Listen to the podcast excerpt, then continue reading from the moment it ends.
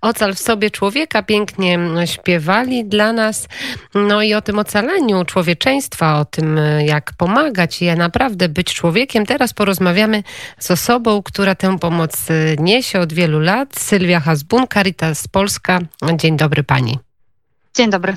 Tak jak powiedziałam o tym człowieczeństwie, o istocie człowieczeństwa, teraz porozmawiamy trochę, bo pani zajmuje się między innymi tym, żeby pomagać tym najuboższym, pomagać tym, którzy cierpią. No i jak wygląda sytuacja mm, tych, y, którzy są potrzebujący w Syrii i w strefie gazy w czasie koronawirusa, w czasie pandemii? Mhm. Tak, e, ja właśnie dlatego będę mówić o Syrii i o strefie gazy, dlatego że te dwa kraje są objęte, właściwie strefa gazy jako, y, jako pewna część autonomii palestyńskiej są objęte programem Rodzina Rodzinie. Y, strefa gazy już od, już od tego roku, natomiast Syria już od trzech lat. I tak de facto ciężko mówić o tym, jak wygląda tam sytuacja, w przede wszystkim dlatego, że cały Bliski Wschód tak de facto y, był nieprzygotowany na nadejście tej pandemii. Y, na samym początku, na przykład w Syrii, były tylko y, dwa miejsca i oba w Damaszku, w których można było wykonywać testy. Cała północna Syria praktycznie była odcięta od jakiegokolwiek właśnie tej diagnostyki. Już nie mówiąc właśnie o przygotowaniu szpitali, czy, czy w szczególności właśnie tych oddziałów zakaźnych. E, właśnie dlatego władze tam również zdecydowały się zarówno w Syrii, jak w strefie gazy do wprowadzenia e, tych e, środków prewencyjnych po to, żeby ten, ten wirus się nie rozprzestrzeniał, właśnie dlatego, że zdawali sobie sprawę z tego, że byłaby to po prostu katastrofa. To na pewno ważne i istotne, a jak docierają do Państwa informacje z, Syrii, właśnie z Bliskiego Wschodu, to, to są jakieś szanse na to, że, no, że teraz jak ustępuje pandemia, to sytuacja się no, będzie poprawiała i że będą mogli oni, ci ludzie w jakiś sposób wrócić w ogóle do, do swoich domów, y, do, y, no, do tego, co było tak, tak na dobrą sprawę wcześniej.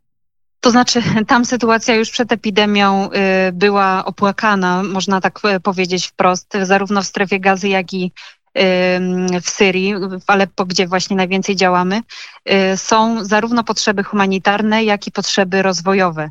To jest taki bardzo specyficzny, mm, pomimo tego, że te konflikty są ze sobą niezwiązane, które się w obu tych miejscach dzieją, natomiast mają to wspólnego, że trwają już latami w strefie gazy y, nieco dłużej niż w Syrii, ale po prostu ludzie są już tam wykończeni tym, że y, po prostu nie ma, nie ma tej normalności. Oni wręcz nie wiedzą, co to znaczy normalność. Dla nich normalnością jest y, słuchanie wybuchów, normalnością są checkpointy, taki strach o życie codzienne. W mojej perspektywie, nawet e, kiedy e, są jakieś, nie wiem, spokojniejsze czasy, gdzieś się wydaje, że no już e, na przykład ostrzałów nie było słychać od jakiegoś czasu, natomiast jest coś, co ich nigdy nie opuszcza i to jest bezrobocie. I to już się utrzymywało na bardzo wysokim poziomie, zarówno w strefie gazy, jak i w Syrii. No i niestety teraz y, pandemia tylko y, pogłębia ten kryzys bezrobocia, bo oczywiście te osoby, które utrzymywały się właśnie z takich codzien, y, takiego można nazwać codziennego dorabiania sobie, no z dnia na dzień straciły jedyne źródło dochodu. Stąd też my zrobiliśmy wszystko, żeby nie przerywać tej pomocy właśnie naszej w programie Rodzina Rodzinie, też wprowadzając pewne właśnie takie środki ostrożności, żeby dystrybucje tej pomocy odbywały się bezpieczniej. Czyli oczywiście wprowadziliśmy obowiązkowy e, właśnie e, e, taką dezynfekcję rąk. No wolontariusze, którzy się zajmują tymi dystrybucjami również muszą nosić maseczki. Tam mamy do, do czynienia nawet z tym, że rodziny wymieniają się maseczką, jeżeli mają jedną w domu, w zależności od tego, kto wychodzi z domu, dlatego że po prostu nie stać ich na zakup. Nie? Jedyne na co ich stać, to o ile w ogóle to na przykład y, kupić sobie jedzenie na dany tydzień i koniec. Więc y, to są naprawdę dramatyczne wybory, pójść do pracy czy nie, czy, y, czy umrzeć z powodu COVID-19, czy umrzeć z głodu. To są naprawdę dramatyczne wybory. To wstrząsające i bardzo przejmujące, co pani mówi, ale czy świat y, zapomniał w dobie koronawirusa o tych, y, którzy zostali właśnie w Syrii czy w strefie gazy, bo bardziej skupili się na tym, żeby pomagać tu, na miejscu? No właśnie takie mieliśmy obawy, że y, będzie to zresztą zrozumiałe dla nas, że y, choćby mm, darczyńcy tego właśnie programu będą mieli większy problem z tym, żeby utrzymać nadal swoje zaangażowanie.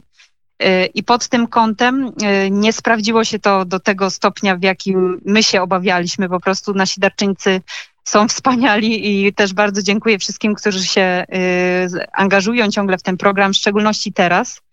Y, bo tak jak mówię, to jest y, kolejny cios właśnie tam y, do tych ludzi, którzy, których życie już wcześniej było ciężkie, a teraz jeszcze dodatkowo. Także ja jestem podbudowana. Oczywiście zawsze ta, ta pomoc jest nadal potrzebna, bo jednak to są comiesięczne dystrybucje, które my tam prowadzimy, więc musimy o tym programie mówić przez cały czas. Natomiast y, ci darczyńcy, którzy już są w programie, nie zawiedli tych rodzin, których, którym pomagają i y, to naprawdę jest coś y, wspaniałego. To gdzie będą mogli nasi słuchacze, gdzie mogą wesprzeć te rodziny najbardziej potrzebujące, w jaki sposób? E, oczywiście wchodząc poprzez stronę rodzinarodzinie.caritas.pl bardzo zachęcam, żeby tam zapoznać się z możliwością wypełnienia deklaracji e, wsparcia na okres roku, e, wybierając kwotę, którą można przekazać danej rodzinie, czy to w Syrii, czy w strefie gazy. I od razu już z góry dziękuję za właśnie podjęcie takiej decyzji, w szczególności teraz w tym trudnym czasie. Bardzo dziękuję. O programie Rodzina Rodzinie, oczywiście organizowanym przez Caritas Polska, mówiła pani Sylwia Hasbun. Caritas Polska, bardzo dziękuję za te informacje i za rozmowę. Dziękuję bardzo.